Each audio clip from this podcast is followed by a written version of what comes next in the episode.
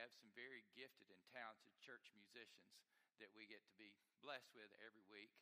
And so I want to say thank you to our choir, to our pianist, to our organist, to our, our choir director, and to, to just say how much of a blessing it is to get to hear that every Sunday and then get to get up here and preach. It makes a difference. I want to tell you, it does. So thank you for all that you do. Thank you. Um, we are turning again to 1 Samuel chapter 17. This is the next to the last in the series, Goliath Must Fall, looking at the giants that need to come down in our lives. I hope that this has been a meaningful and maybe even life changing series for you, looking at ways uh, that giants can come down the, the giants of rejection and fear and comfort. And today we look at another one, the giant of anger. Next week will be the last one. In case you're wondering what that one is, giant in the series Goliath Must Fall is the giant of addiction and you're saying, okay, well, Pastor, I'm off the hook. I don't have any uh, addictions. So if you just said that in your mind, here is your homework. For the upcoming week, I want you to give up caffeine, sugar, salt, fat, and your cell phone. And if you do that all week long and it doesn't bother you a bit, you don't even have to come next Sunday. Just don't even worry about it. All right. I'll just be here and Andy will be here. It'll be good. All right. Uh, First Samuel, Samuel chapter 17. The passage we're looking at today is verses 26 through 31. God said, uh, David said to the men who stood by him, What shall be done for the man who kills this Philistine and takes away the reproach from Israel? For who is this uncircumcised Philistine that he should defy the armies of the living God? People answered him in the same way, So shall it be done for the man who kills him. His eldest brother, Eliab, heard him talking to the men, and Eliab's anger was kindled against David. He said, Why have you come down? With whom have you left those few sheep in the wilderness? I know your presumption and the evil of your heart, for you have come down just to see the battle. David said, What have I done now? It was only a question.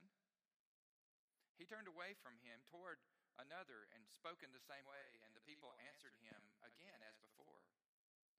When the words that David spoke were heard, they repeated them before Saul, and he sent for him. Word of God for the people of God. Thanks be to God. I still remember uh, starting out in ministry as a young man and going through a process they call the candidacy process. It's a very we Methodists are very methodical, as you can imagine. We've got a process for everything. And this is the process. When someone comes forward and says that God has called them to be in the ministry, then the first thing is they're recognized uh, by their local church and they are brought before a, a, district committee, and you go through a process. Part of that process is, is a, a mental screening.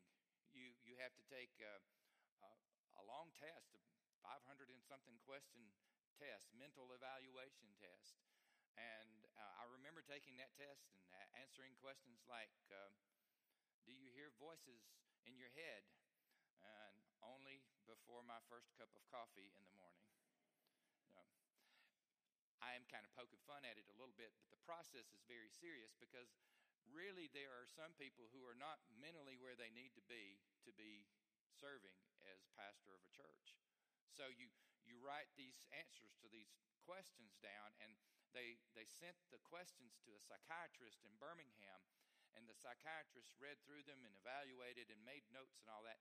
And then I had to go down. I was 20 years old, didn't know anything. I was green as grass, but I knew that God was calling me, so I just dove into the process and I drove myself put on my one blue blazer that I had and my tie, and I drove down to Birmingham to meet before the psychiatrist. I don't remember his name. I remember what he looked like. He was a short, bald guy, and he had those half glasses.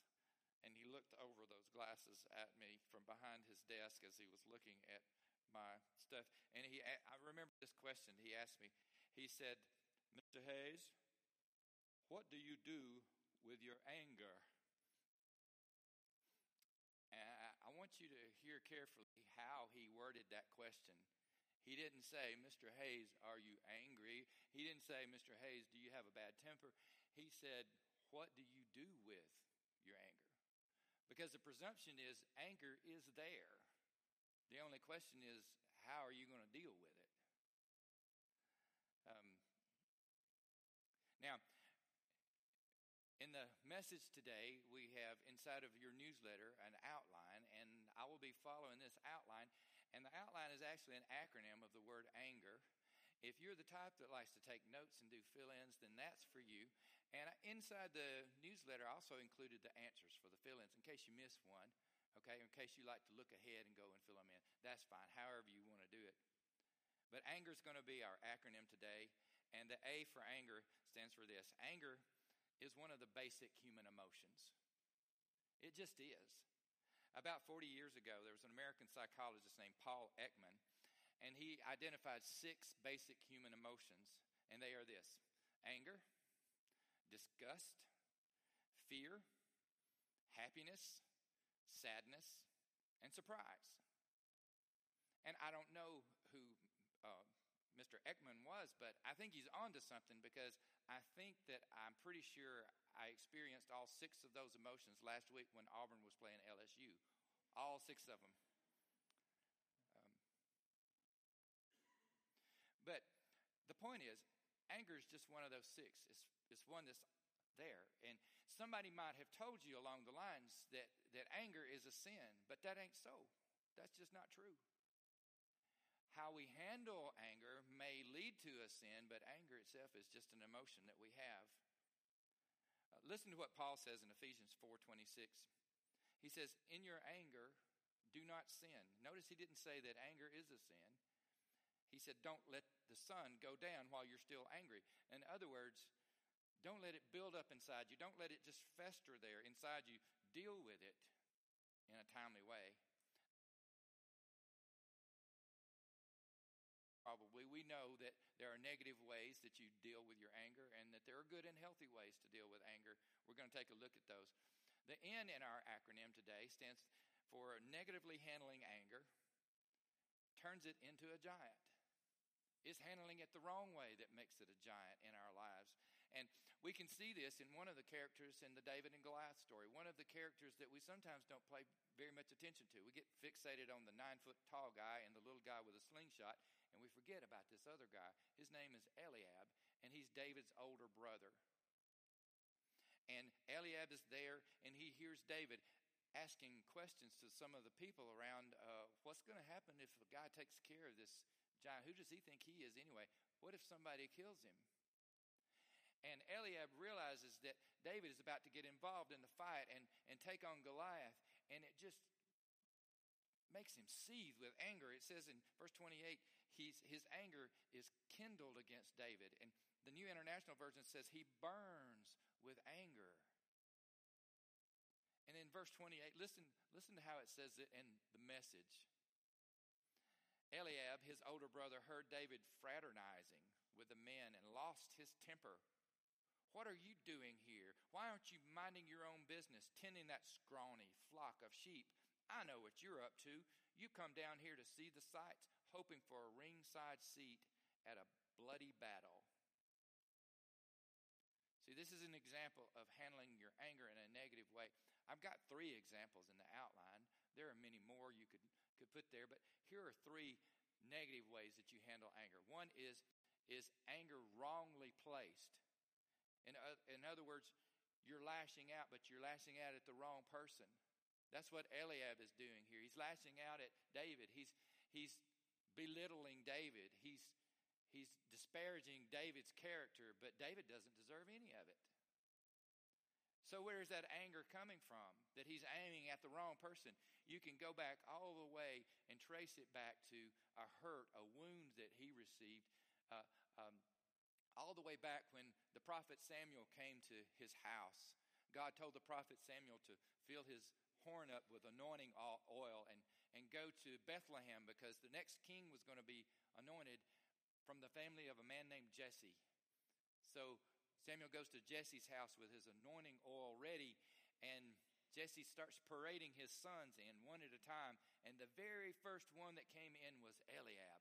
He was the oldest, he was the tallest, he was the strongest, he was the leader, he was confident. And there he was. And Samuel thought to himself, Surely it's going to be this guy. And God said, No. I know you think it's that guy, but I've rejected him because man looks at the outward appearance, but I look at the heart. And son after son came in, and each one of them were rejected. And Samuel finally says to Jesse, Is that all you got? You got any more? And Jesse said, Well, there's there's David. He's he's the young one. He's the kid. He's he's out there in the pasture taking care of the sheep. He's doing what the job that nobody else wants to do.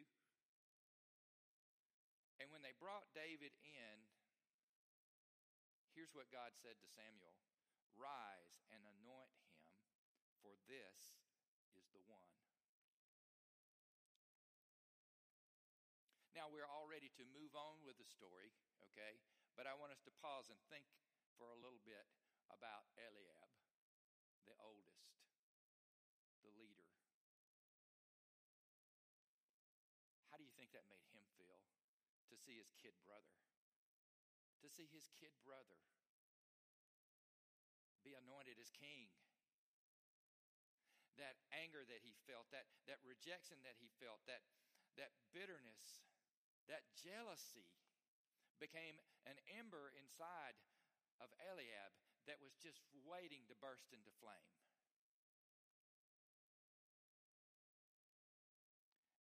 And Eliab didn't take care of it. He didn't deal with that hurt. He didn't deal with that anger. And the result was that he lashed out at somebody who didn't even deserve it. I saw something on, on Facebook this week that I thought really hit this point well. It says, if you don't heal what hurt you, you will bleed on the people that didn't cut you. So, anger wrongly placed is a negative way to handle it. Another way is anger rightly placed but wrongly expressed.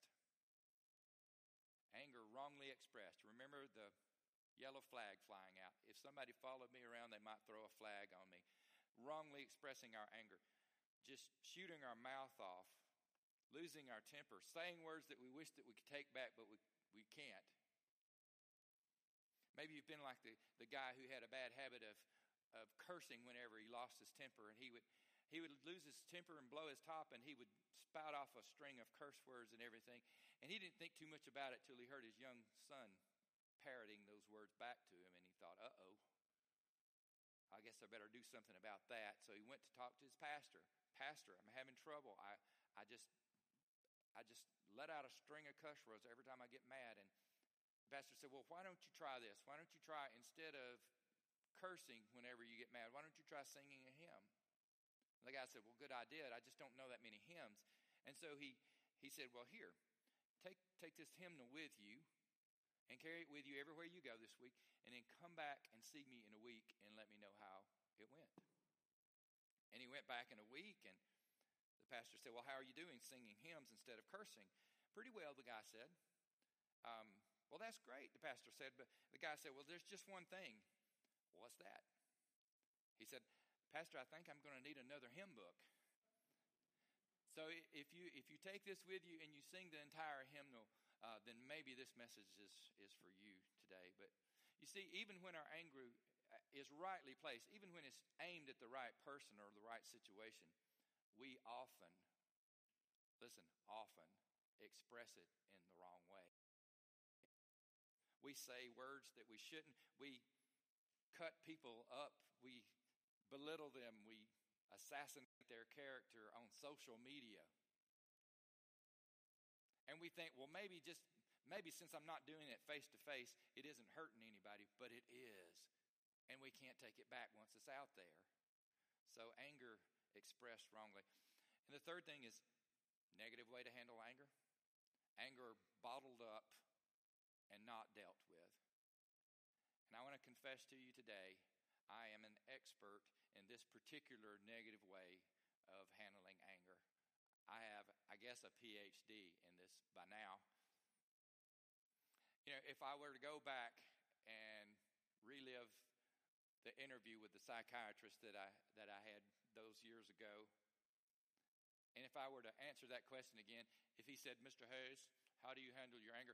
If I was self aware enough and if I was honest enough to answer how I really did it, it would have been something like this Well, you see, sir, what I do is I take my anger and I stuff it down and then I put the lid on and I pretend it's not there because that's actually what I did.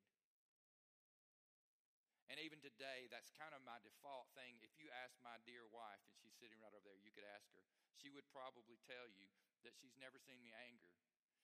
And she might be telling the truth. But I have to tell you, it's not because I'm so laid back and cool. It's because usually when I do feel anger, I take it, I stuff it down, I put the lid on, and I pretend it's not there. It might go back to even how when I was growing up, uh, my sister and I were raised, our mom and dad would not tolerate us having a hissy fit. Y'all are from the South, you know what a hissy fit is. They would not tolerate us having a hissy fit. That was unacceptable behavior. I mean, I was not the kid that was laying in the floor kicking the feet. Did you ever watch the Andy Griffith show where Opie's friend, the new kid in town, is riding his bike on the sidewalk, and, and he when he gets he lays in the floor and kicks his, and, and Opie tries that. Anyway, that's a good one. But that wasn't me. And because I wasn't allowed to have a hissy fit, the way my young brain processed that, now my mom and dad never said this, but the way my young brain heard it was anger is a no no. You're not supposed to be angry. So I just would pretend that I, I, I wasn't. I was never really taught how to handle it in a healthy way. And then I went into ministry. And for a while, as a young man going into ministry, I, I just kind of bought that line that if you were the preacher, then everything was supposed to be okay. And if everything wasn't okay, you just pretended that it was because everybody expected everything to be okay because you're the preacher. What a load of baloney that is. Because the truth is, Pastor Sam's not always okay. Pastor Andy's not always okay. You're not always okay. So, the G in our acronym stands for good and healthy ways of handling anger are constructive and not destructive. We know the destructive powers of handling our anger in the wrong ways, but you can handle it in a constructive way. Example being in the story of David and Goliath, there's another guy on that mountain that is really angry, and it's David himself. You see, David heard the giant down in the valley taunting the army and, and insulting God, and it just fired him up. He was mad. He said, Who does this uncircumcised Philistine think that he is? But now let's see how David channeled his anger in a healthy way, in a constructive way. Two examples I have in your outline how to handle it in a good and healthy way. One is to fight for a cause that's bigger than you to make right something that is wrong. That's what David did. David took that rightly placed anger and he fought for a cause that was bigger than him the freedom of his people and the fame of his God. And in that way, he became partners with God to accomplish the mission that God wanted accomplished all along to slay the giant. Another healthy and positive way and constructive way that you can handle anger is, is to get motivated to reach, use the anger as motivation to reach a personal goal that you have. You see, David had plenty to be ill about, as we say in the South, to be ill about, to be angry about. His brother had just belittled him in front of everybody. And King Saul had just got through saying, Are you kidding me? You can't fight Goliath. You're just a kid. He's been a warrior since he was a kid, and you're just a kid still. But instead of taking that and turning it in and festering and stewing over, instead of blowing his top, what he did was he used that as fuel to propel him to run into battle and to take on that giant and to reach his goal. And you and I can do the same thing. Athletes do it all the time. They get into the zone. They use the those emotions and channel them in the right direction to reach a positive goal. And let's say something that's made, think of whatever it is that's making you angry. If it's something around you, let's say you get, you see bottles and cans laying around and, and it just burns you up and you get mad about it. Well, instead of blowing your top or stewing on it, what if you used that anger and it made you fight for a cause that's bigger for yourself and you started a recycling program. That's just an example of something. It could be anything. Or you could use it to help yourself reach a personal goal. What if you stepped on the bathroom scales and you looked down and you saw a number that you didn't like? Matter of fact, it kind of made you mad. But what about instead of pouting about that or, or beating yourself down about it, what if you use that to help you reach your weight loss goals? Use the anger as fuel to help you to do something about it. You see how that can work? The E in our outline stands for even Jesus was angry from time to time. Even Jesus was angry from time to time. And we see that different places in the Bible, more than these two, but I listed two examples. One is from Matthew 21. When Jesus came into the temple, he saw the money changers. He saw everything that was going on there, and he cleared the temple. He flipped over the tables of the money changers.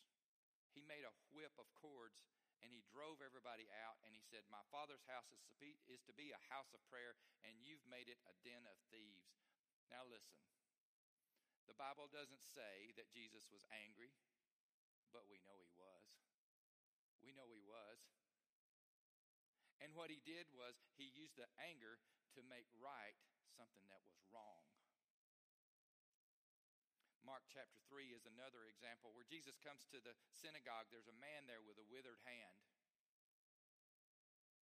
And the Pharisees are looking at Jesus, trying to see if he will break their religious law by healing somebody on the Sabbath. And they're staring at him and they're thinking this. And it says in verse 5 that Jesus looked at the Pharisees and he was angry and grieved at their stubborn hearts. It literally says he was angry. And what did he do with the anger? Here's what he did He told the man with the withered hand, Stretch forth your hand. And the man stretched forth his hand, and it was healed. Jesus used his anger to make right something that was wrong. The R in our acronym is remember the five smooth stones. You remember in the story how David found the five smooth stones to take on the giant with. And in the book, in Louis Giglio's book, Goliath Must Fall, on pages 152 and following, if you're reading the book and you want to go back and read it, he closes with five truths and he calls them the five smooth stones. And that's what I'm doing today. Remember these things. Now, when we feel ourselves reaching a boiling point, and let me just say, we are all works in progress on this. Okay? We, we would like for God to just take care of it like that, but we're all works in progress. But here are ways that God can change our hearts little by little if we remember these five things. One is we remember that we are human and therefore not perfect. If you want a surefire way to walk around in a fit of rage all the time, then here's what you do you be a very super picky perfectionist yourself, and you expect everybody else around you to be perfect too. If you do that, I promise you, you're going to be mad all the time because that's not the way it is. We're all human. We're not perfect. You're not perfect. I'm not perfect. That person that made you mad is not perfect. The second is this we remember that God has made peace with us. You see, God has always loved us. It's our sin that separates us from God, and God's wrath is stirred, but it's not God mad at us. It's God seeing His creation that He loves being destroyed and robbed of its fruitfulness by the sin. And through Christ, God is reconciled to us. God reconciled himself to us, and he has given us the task of being reconciled to each other. So instead of hitting back, instead of repaying evil for evil, remember how much God has forgiven us of. The third smooth stone to remember is we remember that vengeance belongs to God. Doesn't belong to us, belongs to God. Romans 12, verses 17 through 19. Paul writes these words Do not repay anyone evil for evil, but take thought for what is noble in the sight of all. If it is possible, so far as it depends on you, live peaceable with all. Beloved, never avenge yourselves, but leave room for the wrath of God. For it is written, Vengeance is mine, I will repay, says the Lord. And you say, Well, that's, that's easy for you to say, Paul. But it might help to remember that the guy who wrote these words is a guy, the Apostle Paul, who had five times been beaten to within an inch of his life and three times been beaten with rods, and one time was stoned to death and left for dead under a pile of rocks. And his friends came along and pulled him out from under the pile of rocks. He was thrown in jail so many times I can't even count them. And yet he writes these words if it's possible, so far as it depends on you, live peaceably. Live peaceably. Let God take care of the avenging. It's his place to do it. Fourth smooth stone, oh, and this is so difficult. I don't just, I don't say this lightly. I know how hard it is, and it's just this we forgive.